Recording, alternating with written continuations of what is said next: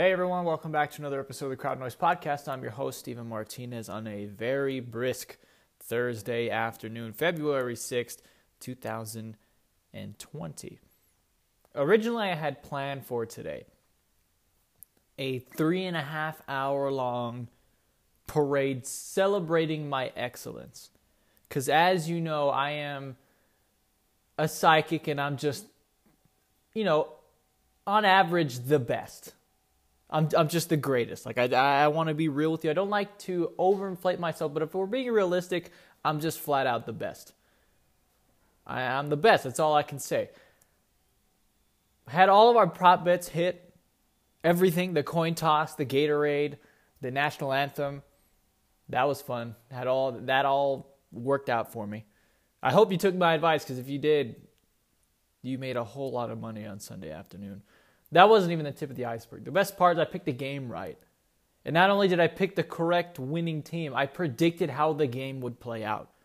Jimmy Garoppolo was going to have the football with an opportunity to seal the game away and did not. And even after that, had an opportunity to win the game, make a, get a go-ahead score to win the Super Bowl, did not accomplish that. And I said that was probably what it was going to come down to. It was probably going to come down to Jimmy Garoppolo with the ball in his hands. And that's ultimately what happened. And, you know, I was right. I was one hundred percent right. The psychic strikes again. I was originally... It, this t- today's episode was supposed to be that, but for three hours straight. Like, that was what today was going to be. And then we had some pretty shocking, surprising, breaking news in the wide world of sports. So I figured... And then today, that wasn't even... Today, that was a few days ago. Then today's the N B A trade deadline. Nothing huge went down, but we will have that stuff for you uh, later on in the show. So I figured I can't sacrifice the news that came down this week just for myself, because I'm going to be right again down the road. Like, there will be plenty more opportunities for me to just, you know, what's the word I'm looking for here? You know, just parade myself around, because, you know, I again, I am the greatest. I'm the best. I am. I mean, just for lack of any better term, I am the best. So this will not be the last time I had, the last chance I have to gas myself up for three and a half hours. So we'll let this one slide and we'll just move on to the next one, because that's usually how we take care of business around here. So getting to said breaking news, and it isn't breaking at this point, but when it did break, it was um, shattering news. By the way, in case you hear any background noise, they're doing like work on like on my street or whatever, so um yeah, if you hear any like buzz sawing or any sound of the sort, that's what it is. um I tried to sue the entire city. um I lost that one. I did not win. So uh yeah, if you hear any background noise, uh, that's what it is. Just want to get that out of the way. Out of my control, but you know, what can you do? So back to said breaking news. Los Angeles Dodgers agreed to a trade with the Boston Red Sox and the Minnesota Twins. Agreed to a trade. Did I say that? I don't know if I, I did so much buildup, I didn't realize if I said the whole thing correctly. The Los Angeles Dodgers and Boston Red Sox, along with the Minnesota Twins, all agree, agreed to a three-team trade centered around Mookie Betts and, yeah, David Price too, um, going to the Los Angeles Dodgers.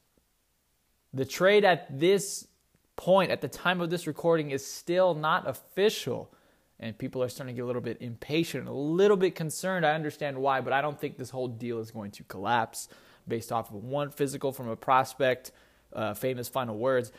Uh, but at this point, the trade is agreed upon. It's not officially done technically, but it's it's done. Like, it's happening. So the uh, the Boston Red Sox send Mookie Betts, David Price to the Los Angeles Dodgers in exchange for Al- in exchange for Alex Verdugo from the Dodgers and a pitching prospect uh, from the Minnesota Twins. Uh, in exchange, well, that's what they that's what the Red Sox get. They get a prospect. They get Verdugo. Um, they get also the benefit the benefit of not having David Price's contract on the book, so that is a plus as well. The Twins got shafted. I mean, they got absolutely shafted in this deal. They send away, I believe it was their number three prospect, if not their number three pitching prospect. I just remember that number three was said, you know, in some context while this trade was going down. But they send out one of their top prospects regardless. in exchange for Kenta Maeda. So the Dodgers ship out Verdugo, Kenta Maeda, and then in a separate deal to make more room for David Price's ridiculously stupid contract, they also um, sacrificed Jock Peterson and Ross Stripling to the uh, Anaheim Angels in exchange for Luis Rengifo, but that was done more so to free up cap space.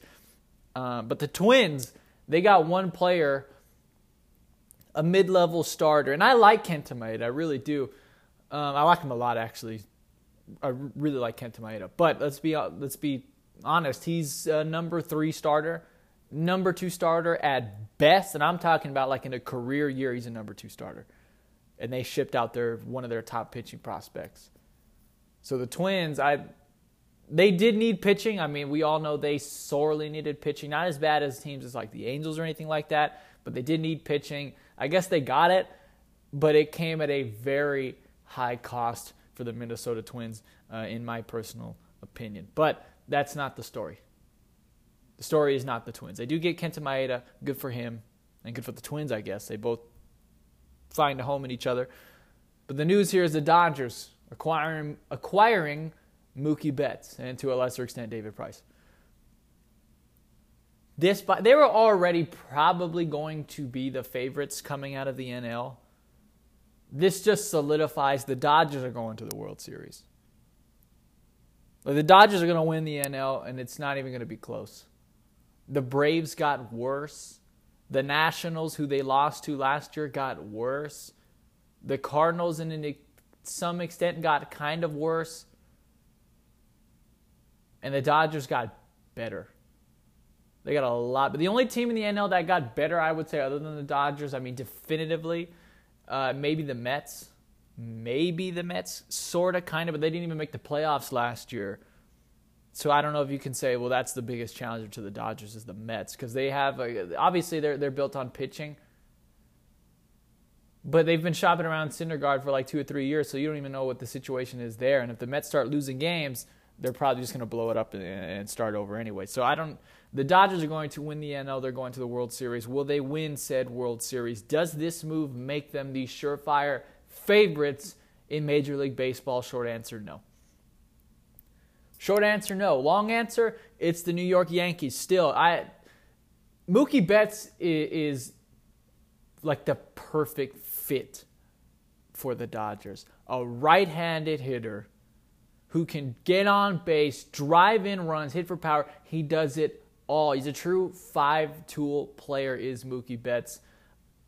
Gold Glove winner. Now Cody Bellinger, who is a reigning Gold Glove winner in right field, he now moves to center field.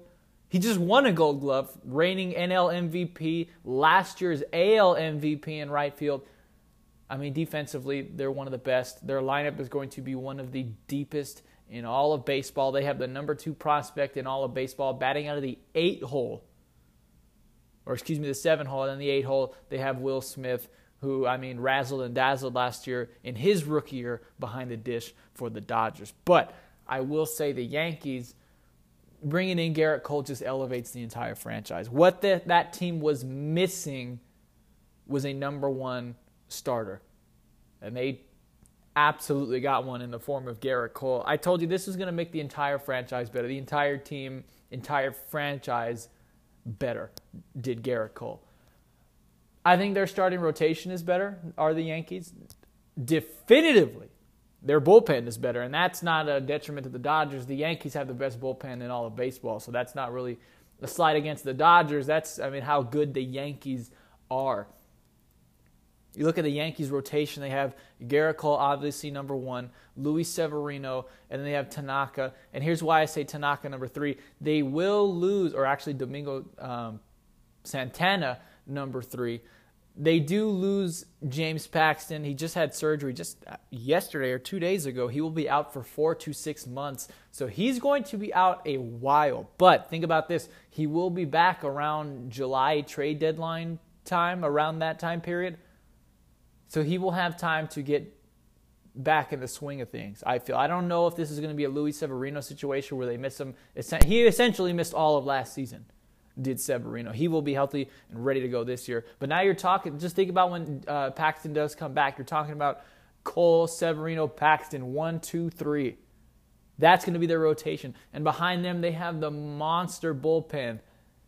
I mean, it's it's the most dominant in baseball, their bullpen. And they lost pieces from last year. They lost uh, Dylan Betances. He goes to the Mets. They Their bullpen is worse than what it was last year, and it is still the best in the game. So I feel that the Yankees right now are still the number one. I think the Dodgers are just slightly trailing behind them. It's oh so slight. Because if you look at the Dodgers rotation, you're looking at now Walker Buehler. He's the certified number one. Clayton Kershaw did not have a good year by his own standards. He had a fairly average season, which is horrendous when you're talking about Clayton Kershaw standards. David Price, on and off the field with injuries last year. He has that hellacious contract that's not going to be making anybody feel better about his performance. And he has had a very long history himself of struggling in the postseason. They do bring back Alex Wood to their starting rotation. Then they have all those young guys behind him. Um, Dustin May, who, I mean, we don't know what we're going to get for him, or we don't know what we're going to see from him, because he is a prospect. Then you have Tony Gonsolin, another prospect. Caleb Ferguson, not a prospect, but no longer, uh, or excuse me, he hasn't had the chance to be a full-time starter. So I think the Dodgers are one pitcher away. Their bullpen, I think, is going to be formidable. It's not as good as the Yankees, but it is formidable. You're talking about Kenley Jansen, uh, Joe Kelly, Pedro Baez. I think uh, they're going to be very much... Oh, Blake Treinen. They do bring, they bring in Blake Treinen from the A's. I think he is due for a bounce-back campaign. Will he be twenty eighteen Blake Treinen, best closer in the game? I'm not going to go that far, but I do think he will have a bounce-back season this year after losing his closing role to Liam Hendricks uh, in the Oakland A's. But here's the thing. The Dodgers are a pitcher short, a starter or another reliever short of being the World Series favorites. But the beauty about this Mookie Betts deal for the Dodgers, I love every bit of this deal. They gave up zero prospects. They gave up absolutely none of their top prospect. They gave, they said they were absolutely under no circumstances trading Gavin Lux, and they were able to get away with that. They did not want to trade Dustin May, their top pitching prospect. They hang on to him. Uh, Tony Gonsolin, the next best uh, pitching prospect that the Dodgers have behind Dustin May, they hang on to him. Keibert Ruiz, one of their top prospects, period. He's a catcher uh, in the Dodgers system. They didn't even need him because they have Will Smith. Like, Keibert Ruiz is the guy who I felt there, he he will be gone by the time this winter is over. Because you have now Will Smith. There is no longer a need for Keibert Ruiz. They held on to him. Their only quote-unquote prospect that they gave up was no longer considered a prospect. He had a full year of M L B service under his belt, was Alex Verdugo, and he is a very bright young M B, uh, excuse me, M L B player. I almost said N B A. Uh, M L B player.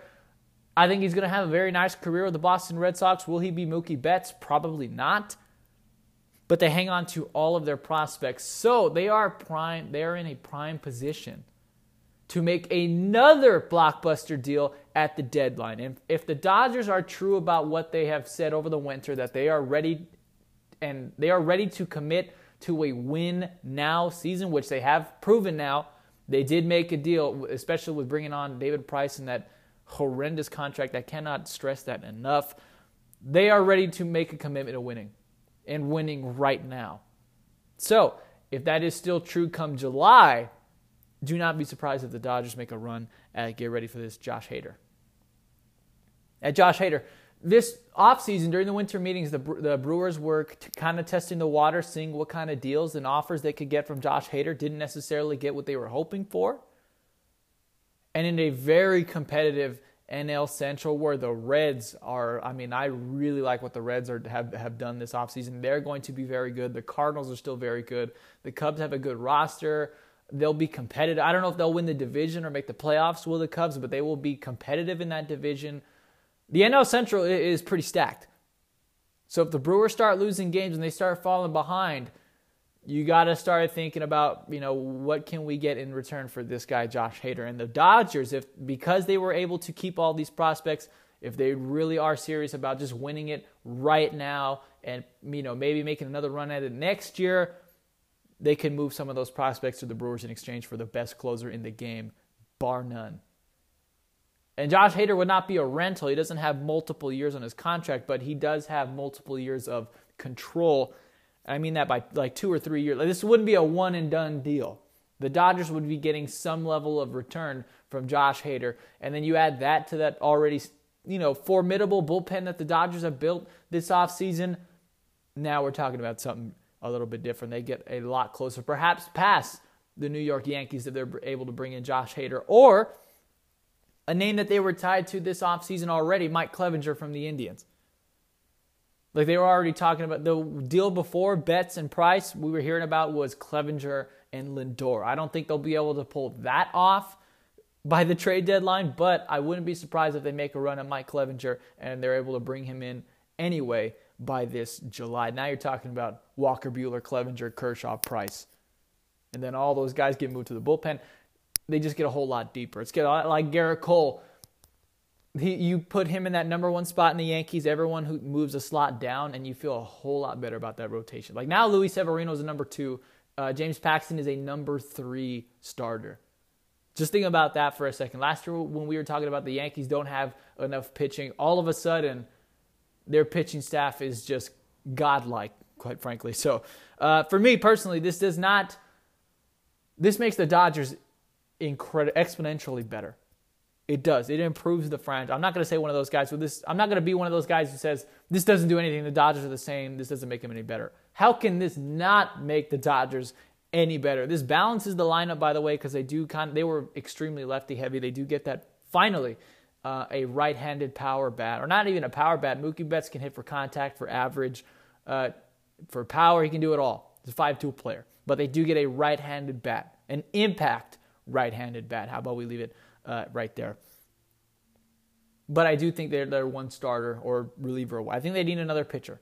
Their pitchers right now just don't compare to the Yankees, quite frankly. Their lineup their lineup is deep enough to compete with the Yankees. I do believe that, but the pitching staffs I don't think are particularly close right now. That could change over the course of the summer. And speaking of said trades, today was the N B A trade deadline.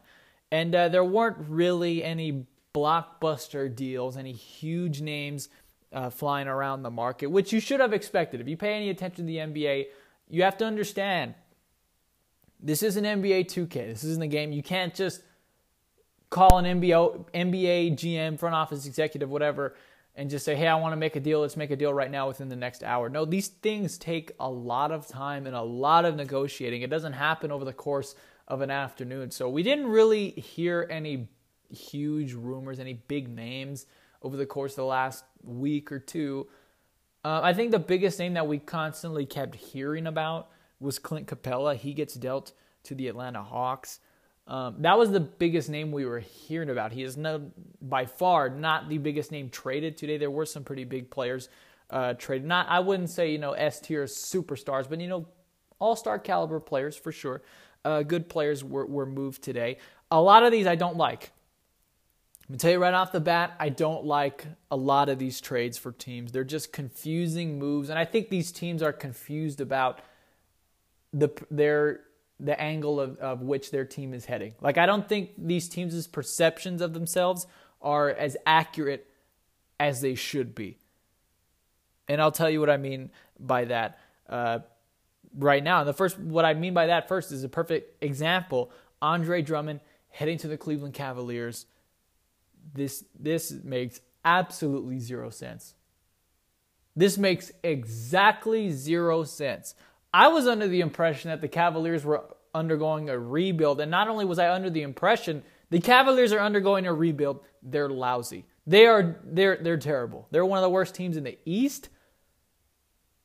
I mean, they're, what they should have done, or what they were supposed to have done, I should say, was sell players. I mean, we were supposed to get rid of Kevin Love, give him an opportunity to play for a winner, and yet they're buying? They brought in Andre Drummond. This makes absolutely no sense from any standpoint. I don't understand this one bit. What they were supposed to have done was ship out all their veteran players, the last few that they had, specifically Kevin Love, to anywhere. It didn't have to be to a win-now scenario, but just any team. There, there would have been plenty of teams lining up to get Kevin Love.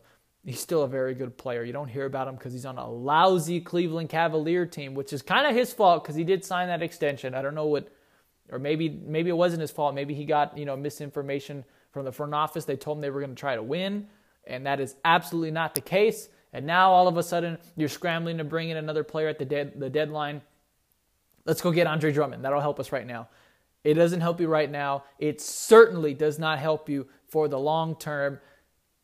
You know, people hated for the Sixers for what they did, the process.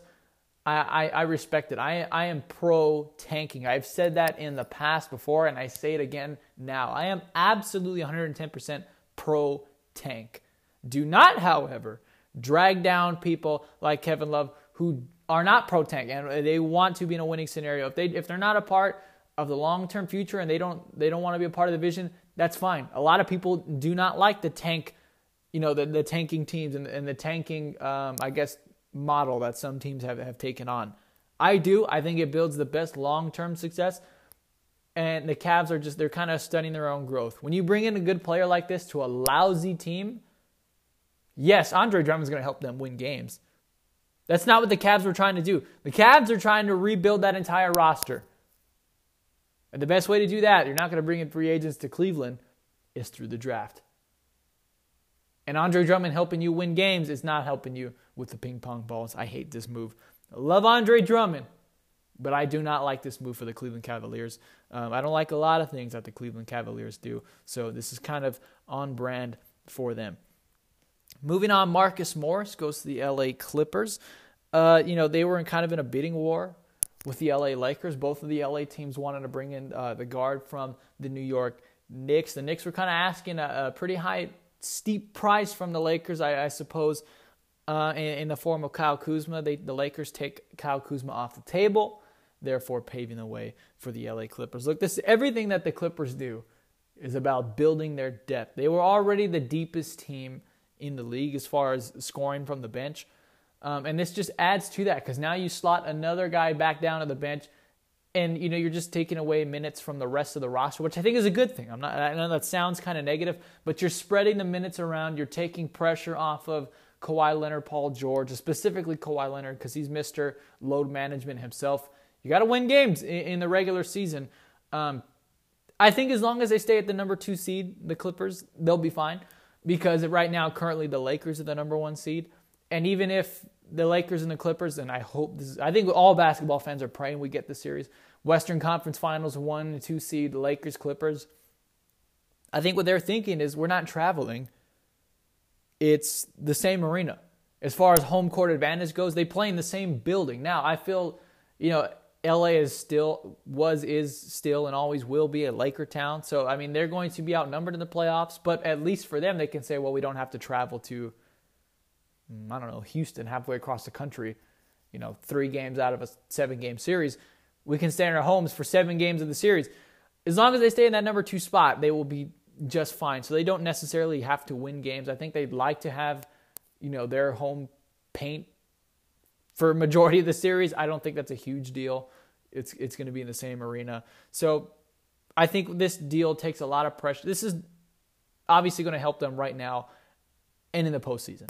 Hashtag hot take. Because you get Marcus Morris, he can score. I think he's putting up nineteen points a game right now for the Knicks, which is, you know, by far the best production that they're getting out of anyone from the New York Knicks. So, yeah, good on the Clippers. This one I do like. Again, they're all about depth. They understand they don't need another superstar. They just need another helping hand on that team, another scorer, another guy to take off, you know, some scoring load from Paul George, Kawhi Leonard, and he can play some defense as well. So, uh, good on the Clippers for this one. I am a fan of Marcus Morris to the Clippers. Now, moving on again. This one came uh, came down last night. Uh, Andre Iguodala, he finally gets traded. The Memphis Grizzlies, to their credit, they were as stubborn as they possibly could have been, did not want to buy out Andre Iguodala, were determined to find a deal for him, and to their credit, they got what they wanted. They got a deal for Andre Iguodala. I thought they should have just bought him out. I thought I didn't like that they were being so stubborn because, again, if there's someone who doesn't want to be in that scenario, in a losing scenario, they should have the opportunity to walk out. And I think some of the players, or not I think, a lot of the players, specifically Dylan Brooks and John Morant, you know, the welcome was starting to get worn out with Andre Iguodala not wanting to play with them. That I understand as well. If you don't want to play with us, get out of here. I think the players wanted the team to just buy out uh, Iguodala and just get him out of Memphis, but the front office, uh, you know, props to them. They they were stuck in their ways, but it ended up, it ended up paying off for them. They do get uh, a return for Andre Iguodala. This was like a very complicated deal. I don't have the return here for you because the, the framework is still being like set out. This is a forty-eight player, six team deal. It's not just straight up Memphis and Heat. It's there. There are so many teams involved. I think it's Memphis, the Heat. I want to say the Thunder because they're they're trying to bring uh, Gallinari to the Heat as well. So I don't have the return for you just yet because it is nuts. I mean, it's a forty-eight player deal, not literally, but I mean, like half the league is involved in this trade. But what you need to know is Andre Iguodala will be playing for the Miami Heat. I don't think this moves the needle for them. I don't say this pushes them over the top and makes them favorites in the East, but I will say this. Miami is for real. They are legit. The Miami Heat are legit. They are, I mean, they can. I don't know if they will beat the Bucks in the seven game series, um, but they are very good. And I would not be entirely shocked. I wouldn't be stunned if they did beat the Milwaukee Bucks. This just adds another weapon to their arsenal, specifically defensively. Uh, and that's kind of what the bread and butter of the Miami Heat is this year, especially when you're bringing Jimmy Butler. You know, you're going to have to be a hard-nosed defensive team. And that's what they've done. And they complement that with three-point shooting on offense. Look, Andre's not a three-point shooter. So as far as that goes, I mean, that, that's not helping the team much. But they do have the three-point shooting in place. Kind of like with the Warriors. Like they had the three-point shooters in place. They needed they needed a tough veteran defender. I think this is a great scenario for the uh, the Heat. And I'm happy for Andre Iguodala. He gets to play for now uh, a winning, functional organization. And I think the Grizzlies, no disrespect to them, they're not winning right now. But I love Ja Morant. They will be winning in the very near future, I would say. So there's that one. Uh, Clint Capela. He gets sent away from the Rockets to the Hawks. Uh, in exchange for Robert Covington. Look, I don't know how I feel about this one. I like Robert Covington as a player. I think I like him on the Rockets, kind of a three and D player. He f- complements the Rockets, I think, pretty well. He can knock down some shots, and again, he can play some defense. I think he fits well within the Rockets' um, current roster. Here's the problem, though. It cost them Clint Capela. And Clint Capella's not a superstar, you know, center. He's not he's not one of the best centers in the game. He can play. Clint, Clint Capela is a starting, formidable center in the N B A, and now the Rockets go to, I mean, you heard a small ball before. This is getting, like, ridiculous. Like, P J Tucker is now going to probably be their center. It's going to be a five-out run-and-gun kind of game. I wouldn't be surprised if Mike D'Antoni starts playing, like, like college basketball style, like zone or full-court press, because they have absolutely zero big men. They have Tyson Chandler, I suppose. But I don't know if you're going to slot him into the starting lineup and just expect twenty-five, thirty minutes from him all of a sudden. So um, I like Robert Covington, but when you start to look more at how the Rockets roster is going to be constructed, I don't know how I, I, I don't know how this is going to work. It's going to be interesting to see what Mike D'Antoni comes up with, but especially when you look at the West, and specifically the Lakers, the big men that they can deploy at you, it's, I mean, there's a lot of matchup nightmares that the Rockets can both present to teams and be faced with. So it's a double-edged sword that they're going to be working there. Clint Capela to the Hawks. I like the Hawks. I like them adding a, a true big man. Uh, it, it draws the defense closer in towards the basket. It forces you to respect they're scoring from inside the paint. And what does that do? It just gives Trae Young more room to operate from fifty feet away from the basket, which I am a fan of. I'm not complaining. I know some guys want, you know, some of the old fellows. They don't like Trae Young shooting from forty feet after dribbling sixty times in one possession. I love it. You know, I love the I love the three-point shot. I'm never gonna I'm never gonna um, have a negative opinion about too much shooting. So uh, I like Clint Capela. I think it complements the rest of the team very well. So, uh, yeah, and the best time to shoot a three is after an offensive rebound. Clint Capela can definitely go get you some boards. So uh, good on the Hawks for that one. This one I do like. I know I said I didn't like most of them. And now as I'm realizing, now I'm saying most of them, yeah, this is a pretty good deal. I like this. And finally, the biggest one, I guess you could say, the biggest name that was moved in today's uh, trade market. This one kind of came out of nowhere, but not really. Uh, D'Angelo Russell gets traded from the Golden State Warriors, San Francisco Warriors, to the Minnesota Timberwolves in exchange for Andrew Wiggins and a couple of picks protected. Uh, twenty twenty-one first round protected, and then a twenty twenty-two second round pick from the Timberwolves. There are two sides to this. On one end, I love this deal. I this is a perfect, perfect deal for one end. On the other side, I really don't see what they were thinking. And I think you probably know which way I'm going with this. I love this for the Timberwolves. They have been trying to get this deal done now for about three or four years. Probably since D'Angelo Russell was with the Lakers, they were trying to get this deal done. One of the biggest problems in Minnesota was the culture, and is the culture. The environment there was is toxic. It's it's not a winning culture, and they've lost, what is it, twelve straight or thirteen straight have the Minnesota Timberwolves, and they've tried different things. Look, they had Jimmy Butler for a second, and that failed so spectacularly. It was, I mean, a joke. Yes, they were in the playoffs, and I think they were, at one point, they were a two seed, and Jimmy Butler got hurt, and they went down to the fifth seed, I believe. And, you know, just the wheels just fell off. It was a nightmare to begin with. And, you know, I kind of was blaming Jimmy Butler, saying, you know, maybe he's not a franchise player, maybe he can't lead a locker room. But then you see him over in Miami and how dominant they are. Okay, maybe now the problem is with Karl-Anthony Towns.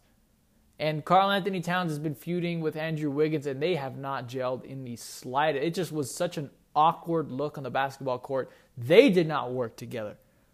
So the the front the Minnesota front office has tried several different things, or di- different players, different schemes with Karl-Anthony Towns. None of them have worked. That's why they've tried to make this deal happen. If we can't get other guys to work with Karl-Anthony Towns, how about we bring in guys that he actually likes? Let's bring in his friends. Maybe this will unlock Karl-Anthony Towns. And they finally get this done. I love this deal for the Minnesota Timberwolves. A- Andrew Wiggins is lousy. Andrew Wiggins is lousy. I don't know what he is. I don't know what he I don't know if he's a scorer. I don't know if he's a shooter, a defender. I don't know what Andrew Wiggins is as a player. And again, I'm kind of putting blame around everyone in Minnesota. I don't like Andrew Wiggins. Karl-Anthony Towns hasn't gelled with anyone, but now I'm thinking, okay, maybe this is his last chance. Maybe this is his opportunity. We got you exactly who you wanted to play with. No more excuses. Are they going to make the playoffs? No, absolutely not. But this is a trade made for next season. And so I, I, I like the Timberwolves a lot next year. Make a run at the playoffs. I like this move for the Wolves a lot because they had to get rid of Andrew Wiggins. Wasn't working with Karl-Anthony Towns. And you can't get rid of Karl-Anthony Towns because, again, you're not going to get equal value. You're kind of like in a New Orleans Pelicans scenario.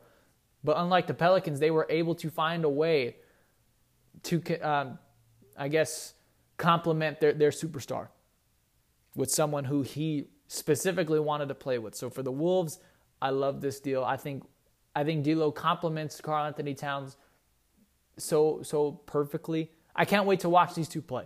This is the most exciting trade of the deadline, and it also isn't because these two aren't going to be in the playoffs this year. So it's the biggest name on the market, and yet it doesn't. It's not overly exciting because we're not going to see these guys in the postseason or in a competitive, you know, in any competitive games until next year at the earliest. Looking to the other side now. This trade makes no sense, in my opinion, for the Golden State Warriors. And I think we're kind of overvaluing the Golden State Warriors' front office now, kind of like how we do with the Patriots. Like the Patriots can pick up a guy off, you know, the the A A F, the A F, and we're going to say that guy's that guy's got potential because of the Patriots, and we just trust everything they do. I think that's kind of what people are leaning towards with the Warriors because I've seen a lot of people say, wow, great pickup for the Warriors. They're setting up for next year. Again, what is Andrew Wiggins? What is he? I don't know what his game is. I have no idea what he is as a player. He's not a particularly good three-point shooter. He's not a decent three-point shooter. He he cannot shoot the basketball. He's not a Devin Booker level scorer, isolation scorer. He's, quite frankly, lazy on defense. He is not an impact defender. I don't know what Andrew Wiggins is or how he complements this team. And maybe that's the point. Maybe this is some four D underwater chess that the Warriors are playing. Maybe D'Angelo Russell was too good and they were winning too many games at this point. They actually have the worst record in the West. Maybe they wanted to really tank and guarantee they had that number one pick next year. And that's why I think they should have kept D'Angelo Russell in the first place. Yes, they're getting back Steph Curry. They're getting back Klay next year. So they're going to have a surplus of guards if they had kept D'Angelo Russell. But they would have been set up for the future. D'Angelo Russell, I, what is this, his fifth or sixth season in the league? He's still a young pup. He's got many years ahead of him. You'd have your point guard of the future, and then you could draft another scoring wing, Anthony Edwards from Georgia, in, in the lottery this uh, in this coming draft, this upcoming draft. Like, it looked like the Warriors were going to set themselves up to win now and win later. In this move, yeah, Andrew Wiggins isn't an old man by any stretch. He has a lot of years left as well, but there are a lot of lousy, mediocre, coming off the bench kind of years, unfortunately. I don't I don't like this move from, from the Warriors standpoint at all. At all. And I, and I know they get a first-round pick from the Timberwolves, but they didn't really necessarily need that. They're going to have a top three pick guaranteed this year, if not the number one overall pick. I really don't like this move unless there's a point guard in this draft that they want to take for the future. And this would be kind of nutty. But what if they take LaMelo Ball? Do the Warriors see something in LaMelo Ball? And of course, I'm really, really reaching and stretching it right now. But why would you have gotten rid of D'Angelo Russell? It seemed like he wanted to stay in Golden State. He signed that extension, was saying, well, why would I not want to be in Golden State? As soon as Steph and Clay come back, it's going to be a nightmare for the rest of the league. And D'Angelo Russell, honestly, was probably going to be the primary ball handler.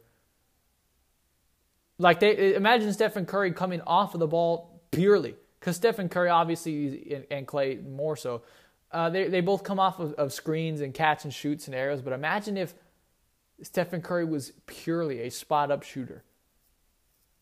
Now, I know that seems like you're kind of limiting his game a little bit, but you're also prolonging his career because he's not taking the pounding and, and getting to the rim constantly and getting, you know, colliding with big man full speed at the rim.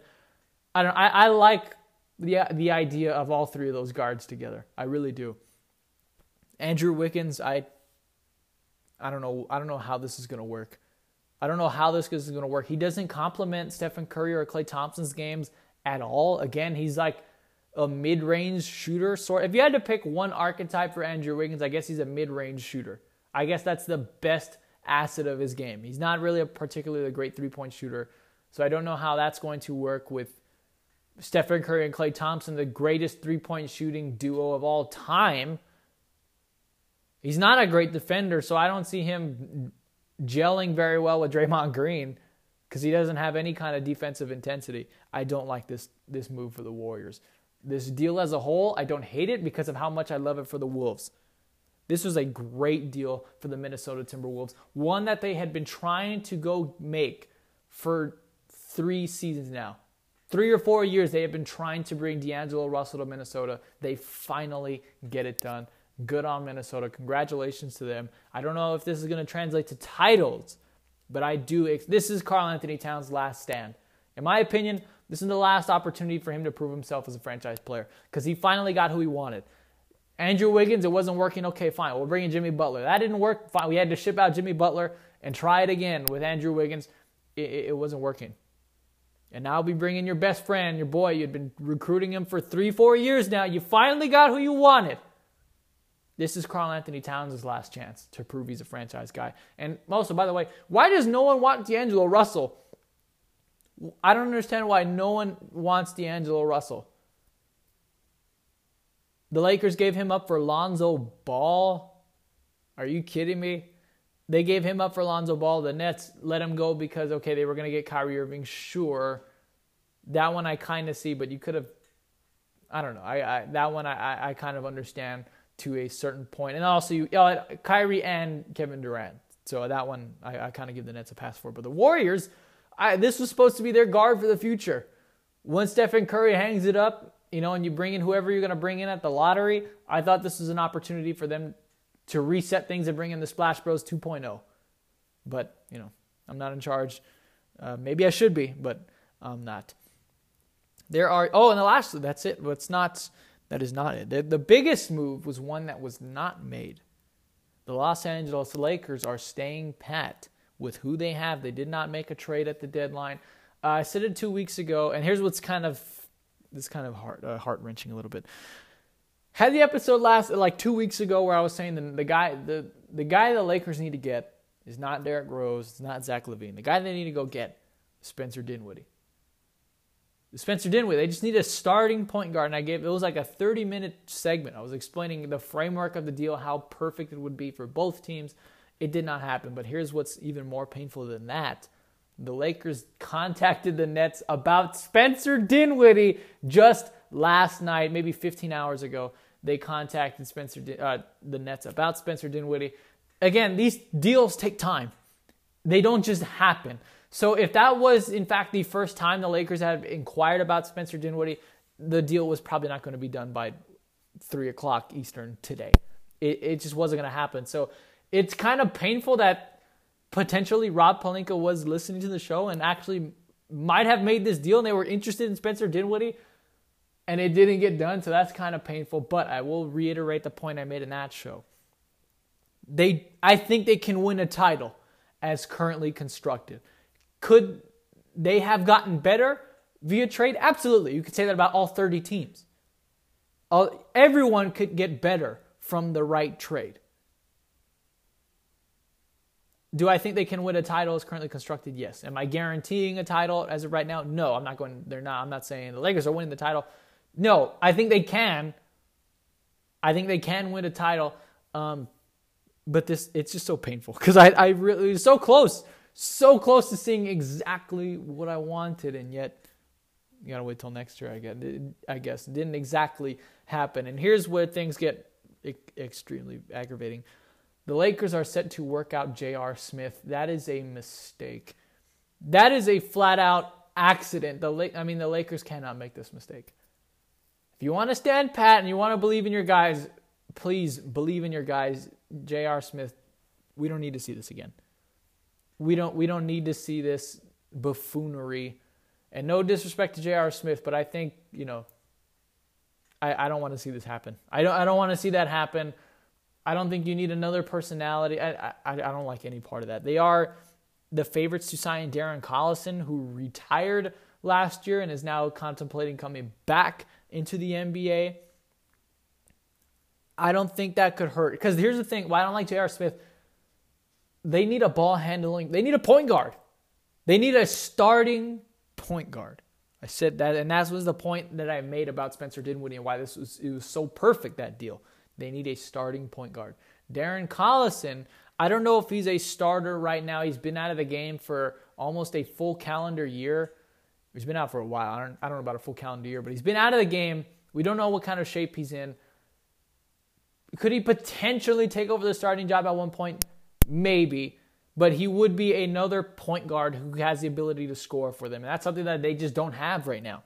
They don't have a scoring point guard in general. So if you got one, if you got a, star, a scoring point guard, even if he's coming out of retirement, I think that's, you know, that's a plus for the Lakers because they don't have a scoring guard. And J R. Smith, he's not Denver J R. Smith or even New York Knicks J R. Smith. Like, he's not going to score on his own. He's essentially a spot-up shooter right now. Uh, that, that doesn't really move the needle for them. I think they need a ball-handling, scoring point guard. I don't like the J R. Smith uh, rumors. I don't like that one bit. Darren Collison is not Spencer Dinwiddie. He's not Spencer Dinwiddie, but, you know, whatever. We'll see how that story uh, develops for the Lakers. That's going to bring us to the end of this week's episode. No quote of the week because I am terrible at my job. Uh, I hope you enjoyed this week's episode. Thank you for stopping by. Um, enjoy the games over the course of this weekend. Plenty of N B A action going on. When's the All-Star game? It, that's not this Sunday. It's next Sunday.